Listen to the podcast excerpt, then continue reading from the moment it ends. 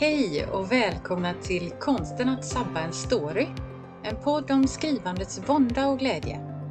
Det här är podden för dig som vill skriva mer, bli bättre och lära dig av misstagen så att du inte sabbar storyn.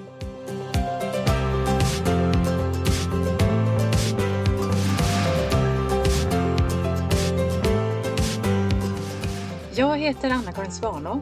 Jag är skrivarcoach, lektör och författare. Men nu sätter vi igång!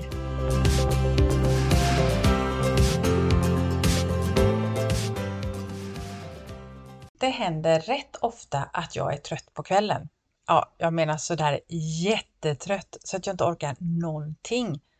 Förutom att slänga mig i soffan framför Netflix eller någon annan streamingtjänst. Det finns ju rätt många nu för tiden. Då brukar en del av hjärnan säga att hm, borde du inte ta den här tiden att skriva? Men en annan säger att äsch, det är ingen idé när jag är så här slut i huvudet. Och jag är faktiskt värd ett avsnitt eller två av något som inte kräver tankemöda, för jag har ju jobbat så hårt under dagen. Ja, nu är det bäst jag erkänner det med en gång. Jag är helt miljöskadad av ett yrkesliv med litteraturanalys i fokus. Jag kan inte ens titta på hjärndöd tv-serie utan att analysera, åtminstone lite grann. Och det är ju rätt roligt också. Eller det kanske inte är så helt kul för den som sitter bredvid förstås, eftersom jag ropar emellanåt ah, nu kommer första vändpunkten eller hmm, solklar plantering eller den där karaktären kommer dö innan akt två är slut. Och där har vi mördaren. Så där håller jag på. Har jag rätt så känner jag mig duktig såklart. Har jag fel så tycker jag att det är en smart upplagd serie. Men eftersom min författarhjärna inte helt kopplar av hur trött jag än är så samlar jag också på mig en hel del bra tips genom mitt tv-tittande. Och det är ju ännu en anledning till att jag faktiskt tycker jag är värd de här slöa stunderna i soffan. Idag tänkte jag ta upp ett par exempel på bra sätt att lösa två väldigt vanliga problem som aspirerande författare tampas med, som jag har snappat upp i tv-soffan. Det handlar om berättar, hur man berättar bakgrundshistorien och hur man kan skapa spännande dramaturgi med hjälp av många sorters hinder. Mitt första exempel är från en film som jag råkade få på häromkvällen. Den heter The Adam Project och det är en sci-fi action med tidsresor. Och eftersom jag är lite svag för just tidsresor så var det här en helt okej underhållning.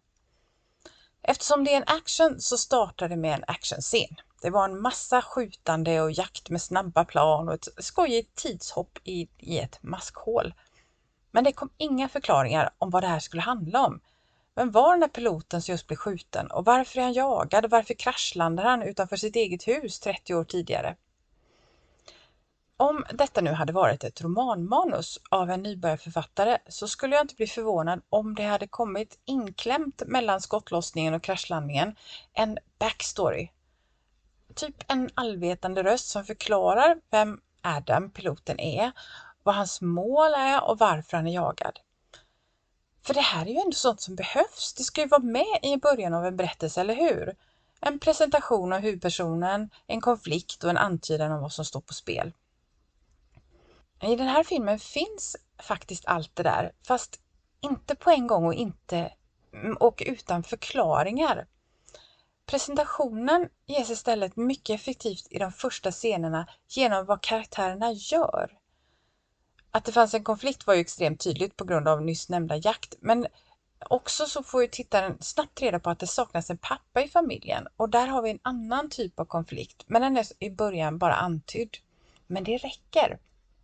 Backstoryn, alltså den här viktiga bakgrundsinformationen, den kom inte i någon lång infodump som det är så lätt hänt att det blir, att man liksom berättar hela grejen med en gång. Utan istället så portionerades den ut lite i taget under den första halvtimmen i spridda repliker. Och det var precis lagom mycket information så att det hela tiden kändes intressant att få veta mer. Och dessutom innehöll några av dessa repliker med bakgrundsinformation så var det också med planteringar för det som skulle komma hända sen. Och precis så här effektivt kan man göra i en roman. Med bakgrundsinformationen i småbitar utströdd till handlingen på ett naturligt sätt och ett logiskt sätt. Och det där är nu tips nummer ett. undvik infodumpar. Man kan strö ut informationen. I vissa genrer så vet man ju precis från början hur slutet kommer bli. Men det intressanta är ändå istället hur vägen till slutet kommer se ut. Och ett exempel på en sån genre är romance.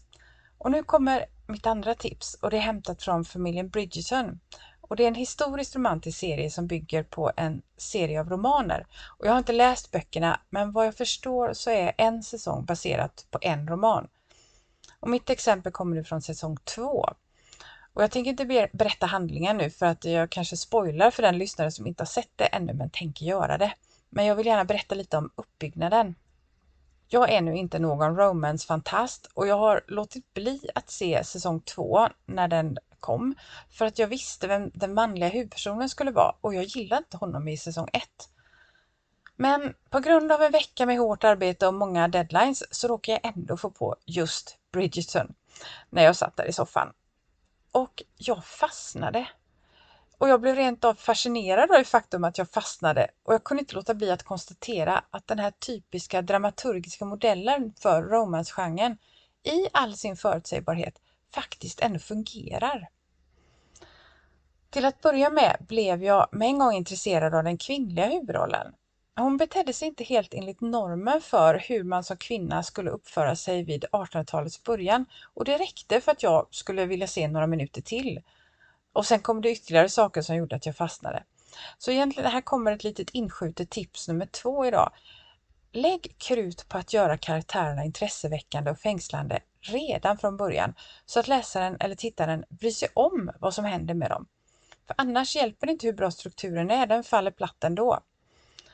I en romance så vet man ju som sagt på ett tidigt stadium vilka karaktärer som kommer få varandra, även om karaktärerna själva inte vet det från början. Och det är ju hindren och hur de här hindren blir övervunna som är det roliga. Och då behöver jag som läsare bry mig om de här karaktärerna och kunna leva mig in i deras situation. Ett vanligt misstag hos aspirerande författare är att inte göra hindren tillräckligt svåra. De blir som små vägbulor som hanteras rätt enkelt en i taget och då blir det inte särskilt engagerande. Det vi som författare kan lära oss av familjen Bridgerton är att ösa på med hinder och hinder av flera olika slag och ju jobbigare desto bättre. Och här kommer nu tips nummer tre. För de här hindren är alltså olika till sin karaktär. Först kommer fördomar och missförstånd och de här kombineras med praktiska hinder i form av andra personer, samhällets konventioner, förväntningar och händelser som stör kärleksparet från att förstå att de är kära.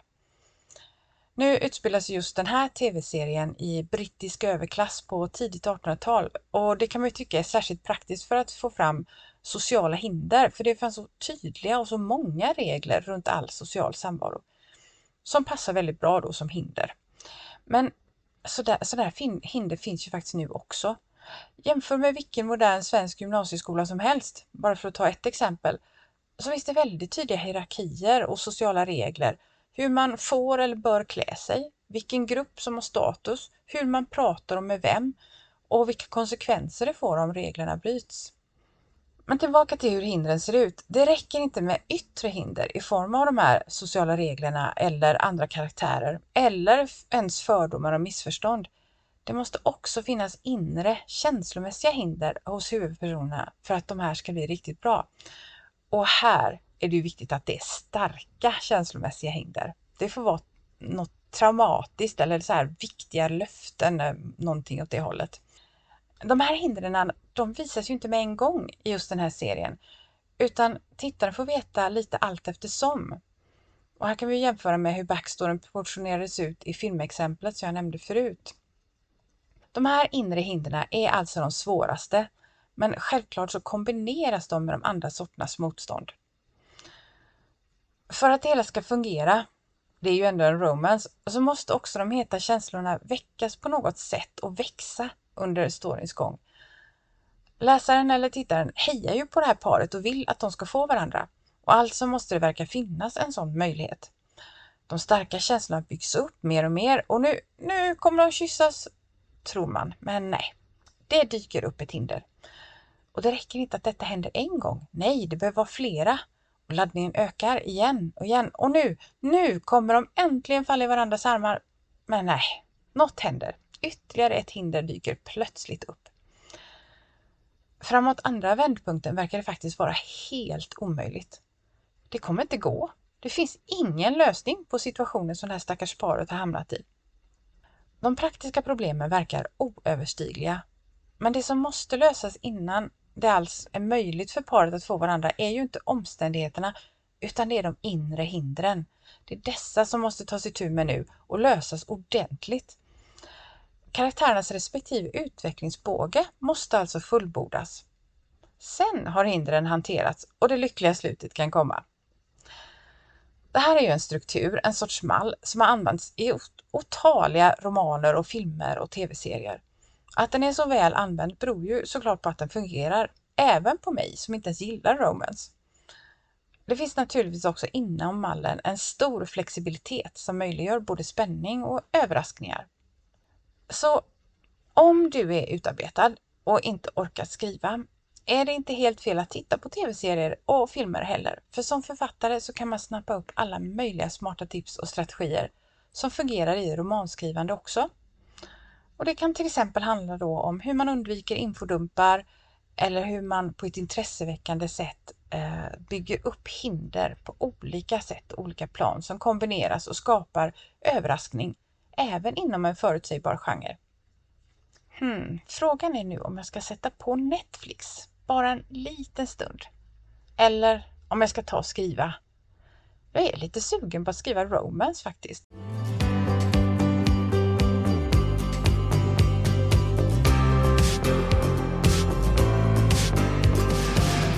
Det var allt för idag. Om du gillar podden skulle det vara toppen om du tipsar andra skrivintresserade också. Titta gärna in på min hemsida www.annakarinsvana.se. Där finns bland annat en gratis minikurs om att börja skriva. Där finns också mer information om mina tjänster och kurser. Men nu är det dags att börja skriva.